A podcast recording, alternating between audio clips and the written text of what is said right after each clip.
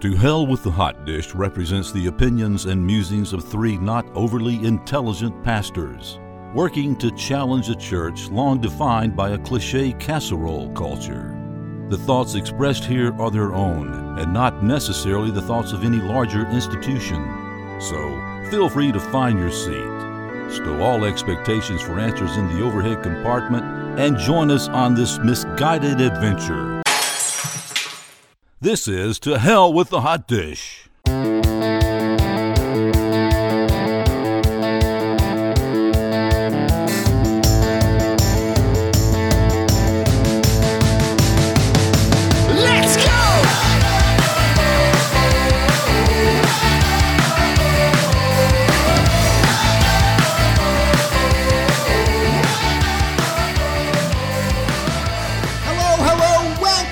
Welcome, back to this, this misguided adventure that we have affectionately titled Tell with the Hot Dish. I'm Alex, and I'm coming at you out of Minneapolis. And I'm Lauren, and I'm also in Minneapolis. What in the world are we doing in Minneapolis? Why Minneapolis? are we here? Yeah. Lauren, and where's Kyle? Wait a minute. Are you okay? I, f- I feel all right. I mean, we are in the land of the hot dish.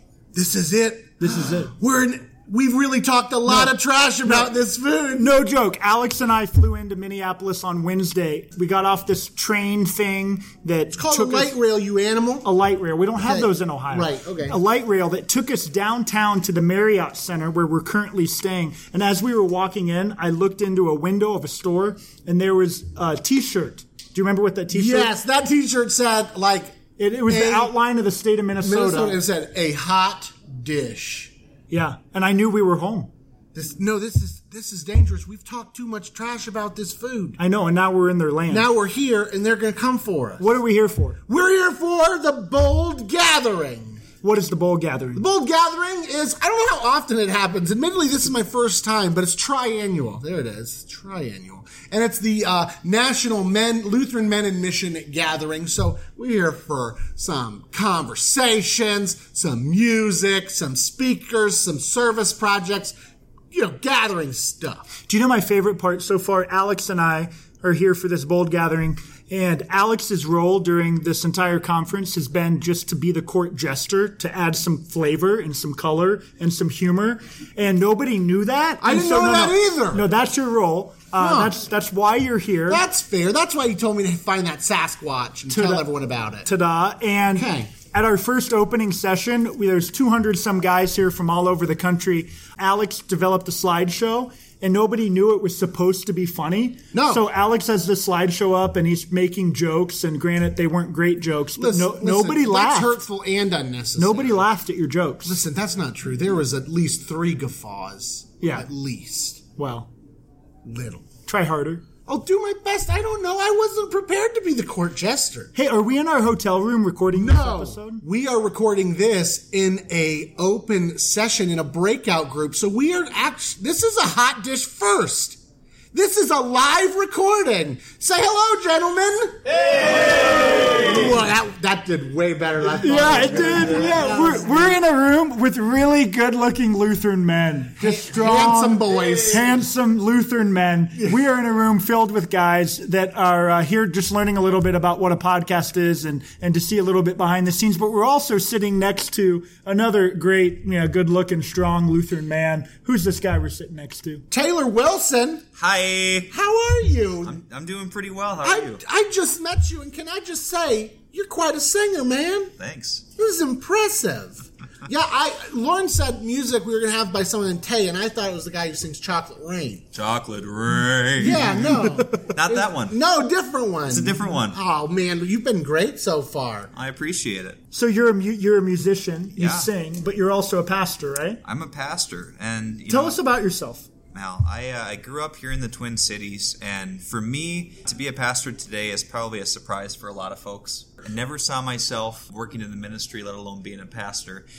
I was a checklist Lutheran, so my parents, you know, they had me baptized. Check. Check. Right? They dropped me off at Sunday school. Check.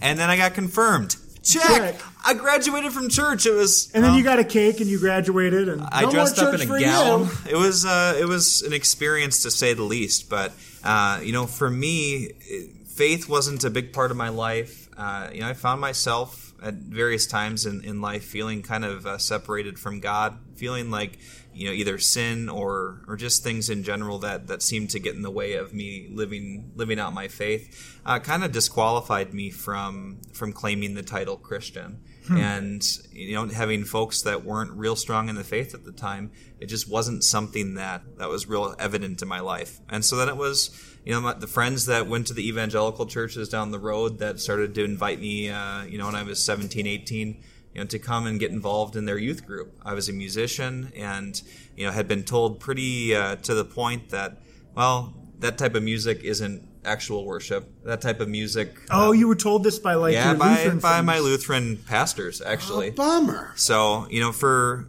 and and and I I have okay memories of my church, but you know, I I- I also have those memories of being dropped off on Sunday morning, trying to make my way through the hymnal, having no clue what I was doing, and not really having mentorship, not being mm-hmm. taught, not being brought up in the faith. And so when I was done, I was done. So you talked a little bit about your friends inviting mm-hmm. you to other churches. How did you end up here? What was that journey like of feeling disconnected from God to bridge the gap for us? Yeah. So sports ministry was a big part of my life. Uh, I played basketball, and I ended up getting recruited to do a Christian AAU team.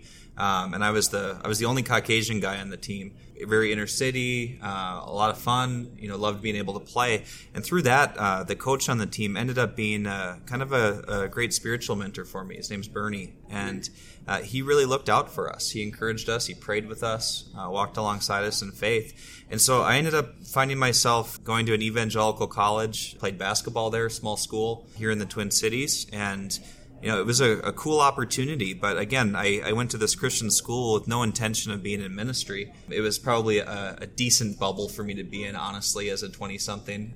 It was a, a whole different world than I was used to. But um, met some good people along the line, but never thought I'd be in ministry. And so it, it wasn't until my junior year of college where I sat down with my advisor and he convinced me that I was Lutheran. Uh, so that was that was something at a you know Assemblies of God college, uh, having having a professor say, "No, Taylor, you're Lutheran." They could And spot a Lutheran a mile They could. away. They sniffed it out when I walked. They smelled by. the bacon and cheese on your breath. said, "Get out of here!" like, why? What, that kid's always eating casseroles in class. Well, He's asking the cafeteria lady, "Where's the Jello?"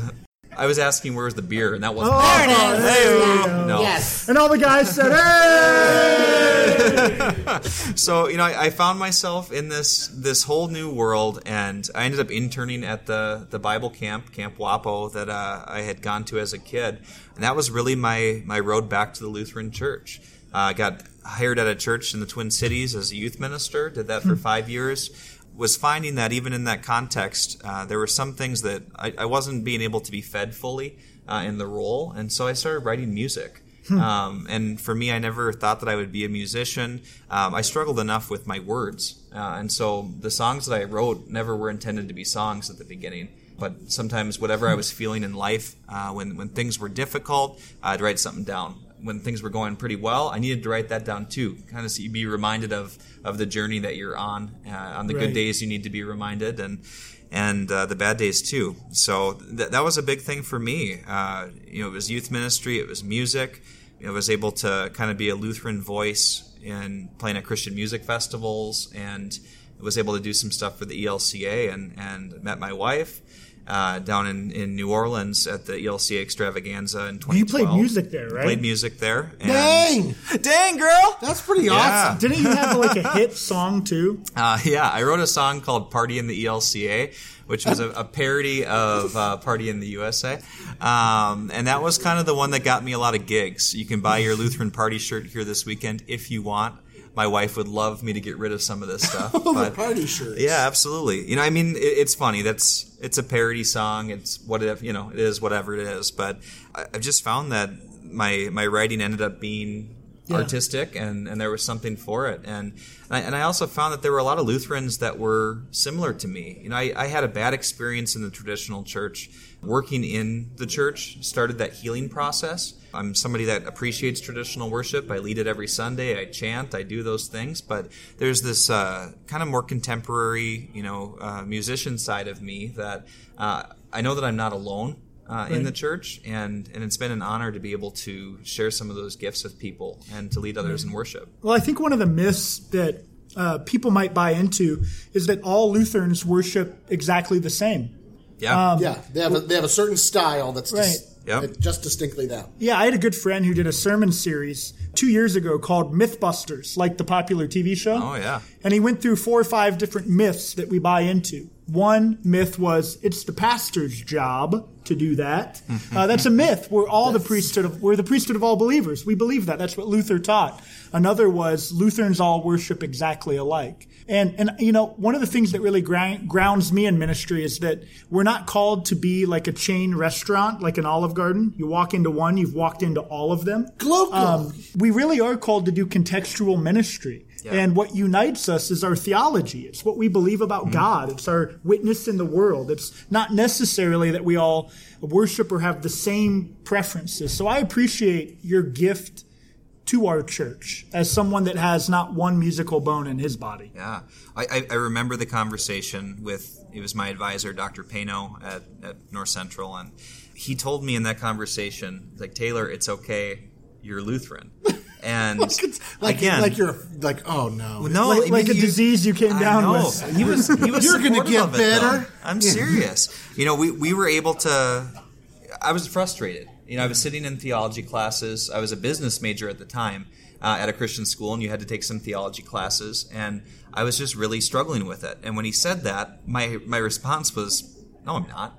And part of that was because in my mind, it wasn't the theology of the Lutheran Church that I had, you know, an issue with. It was the fact that it, it was pretty cut and dry. Three services, all identical. This is what being Lutheran was. And at that time in my life, I wasn't there. I've had some healing. I've had a, a good, uh, good process in that to get to where I'm at today and to be able to serve the whole church. Right. But you know, at the time, that was that was something that I needed to understand that there's not just this one size fits all stamp.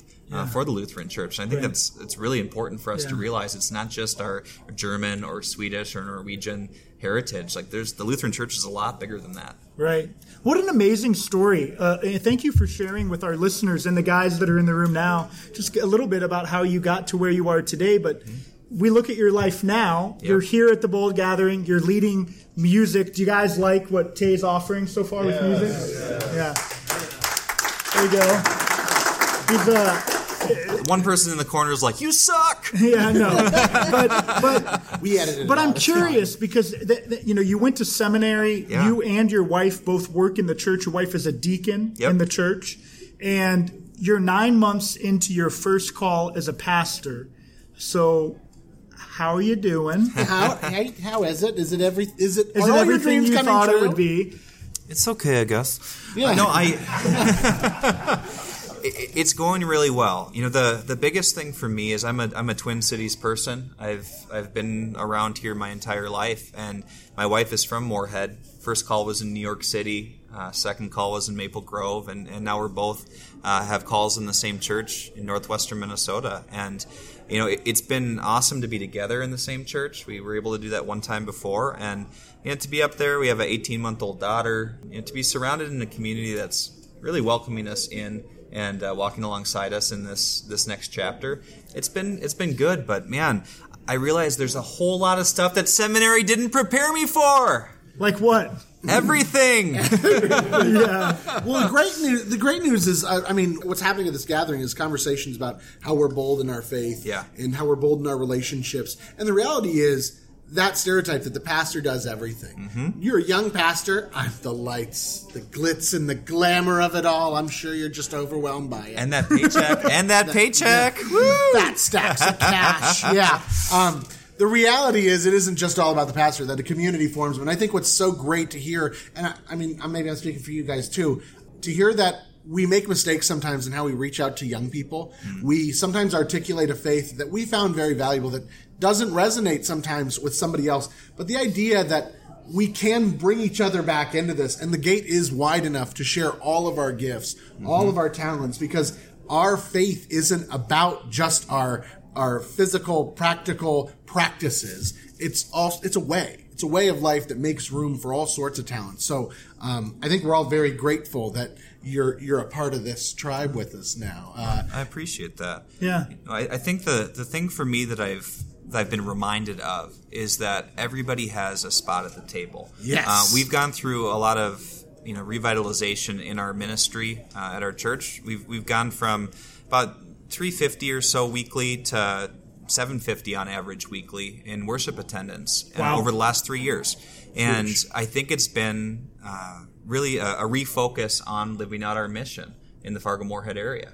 Uh, we exist so that all may know the Good Shepherd and have abundant life in His name. And with that, we've had to take a, a step back from just the things that we're doing in the building for our members. And I think for some folks, that's been difficult. It's- sure. in, in many ways, I, I say seminary didn't prepare me for this because seminary prepared me for a very different model of ministry for Right. a, a declining church where the, the pastor does everything, probably in, in a more rural area.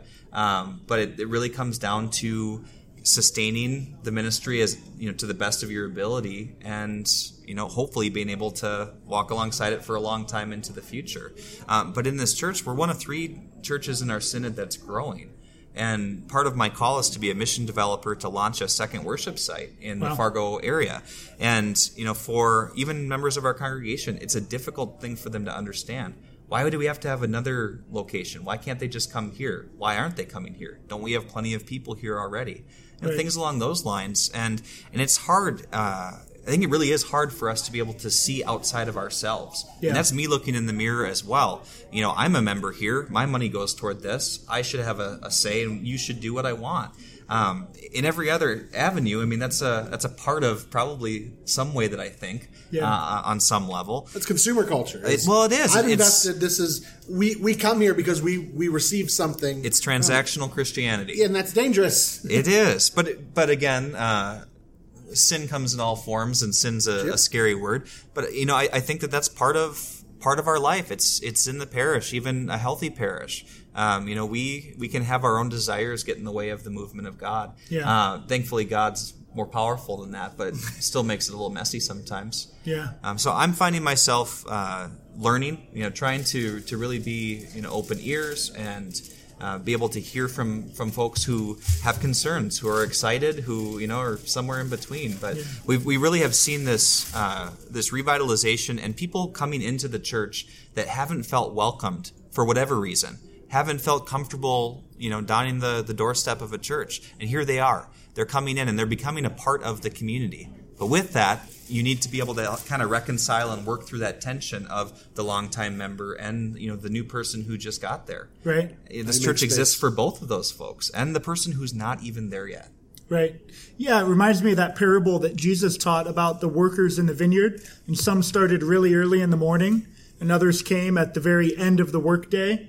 And yet the landowner was generous to all of them. And I think we often think about that in terms of God's generosity, but we could also apply that parable to the church. There are those in our congregations. My congregation is close to 60 years old now, and we have members that have been charter members there from the very beginning. Yep. And I honor their ministry. They've been so faithful. There are men here that have been involved with Lutheran Men in Mission for um, since its beginning of uh, you know for for decades. And there are guys in the room that are like us that are younger that that, that are maybe this is their first gathering. And yet I think of that parable how Jesus says. I I want everyone in the vineyard. I just don't want anyone standing by idle. I don't Yep. want anyone that doesn't feel included. And I, I think that's a beautiful vision for ministry. And it's great to hear about what's going on in Fargo. But I'm wondering, I'm wondering if there are any guys here that are listening in our audience that have any questions for, for you or for any of us. If you want your question to be on the air, just come on up to the is table. your chance This to is your get chance internet to listen to yourself on the internet, radio waves. Anybody. Quack. About anything. Quack. Quack. Quack. Quack. Quack. We didn't plan that. Uh, anybody? Any Anybody? questions at all? Anything? Wow. Hey, I get it. Here we Well, go. Here we, are. We got one. We got a question. Go for it. I know what a deacon in the Catholic Church is. I know what a deacon in the Baptist Church is.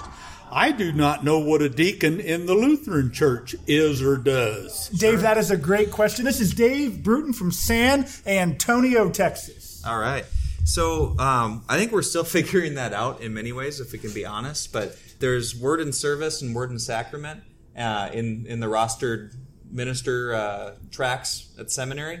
And so my wife went to Luther Seminary, where I also went a long time before I went there. And she decided that she was being called into ministry but didn't want to be a pastor. And so she was what was called an associate in ministry, an AIM, and that was her title. There's also diaconal ministers and deaconesses and you know, things along those lines where people were rostered. They might work right alongside a pastor at your congregation, but it might be, you know, in, in your church, you've never had that title. So now they decided to streamline uh, those three different three different calls and now they are all one they're called deacons and so each and every week my wife gets approached by folks just like you dave who are going you're a what you don't look like the deacon i grew up with and, uh, Right. and she says to hell with the title but uh, Yep. she's she's just excited to be in ministry. She does children and family ministry at the church, and uh, you know is on our leadership team, and and uh, it's it's it's fun to see her serve in that way. But yeah, not everybody feels called to be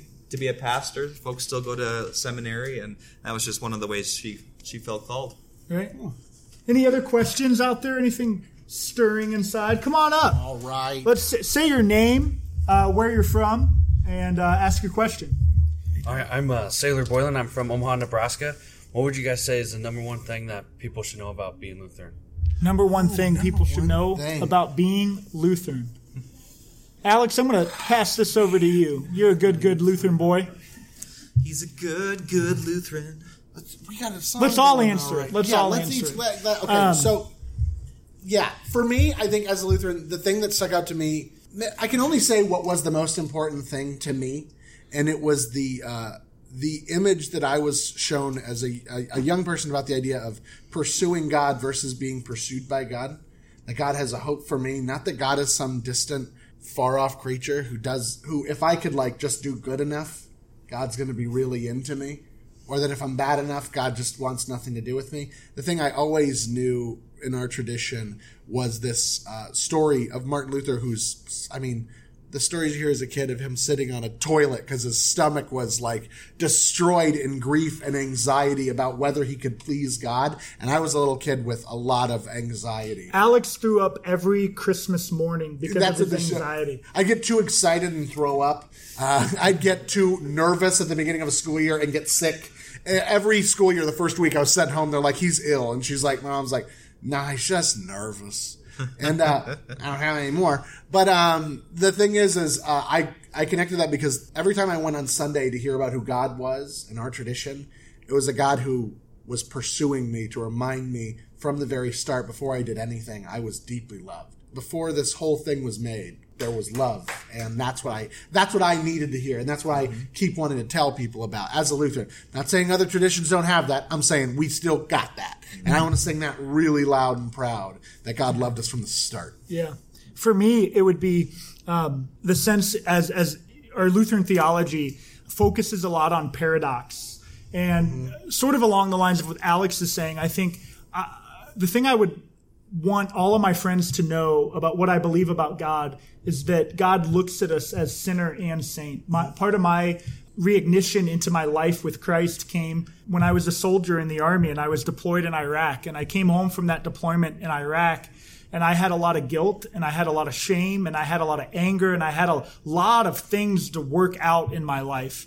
And just sitting in a Lutheran campus ministry at The Ohio State University uh, with Pastor Jay Gamlin and the way that Jay spoke about God and the way Jay spoke about our humanity, that we are simultaneously saint and sinner, that I wasn't defined by anything that had happened to me or that I had done in my life, but that I was also looked at with the eyes of Jesus that said, You're also saint.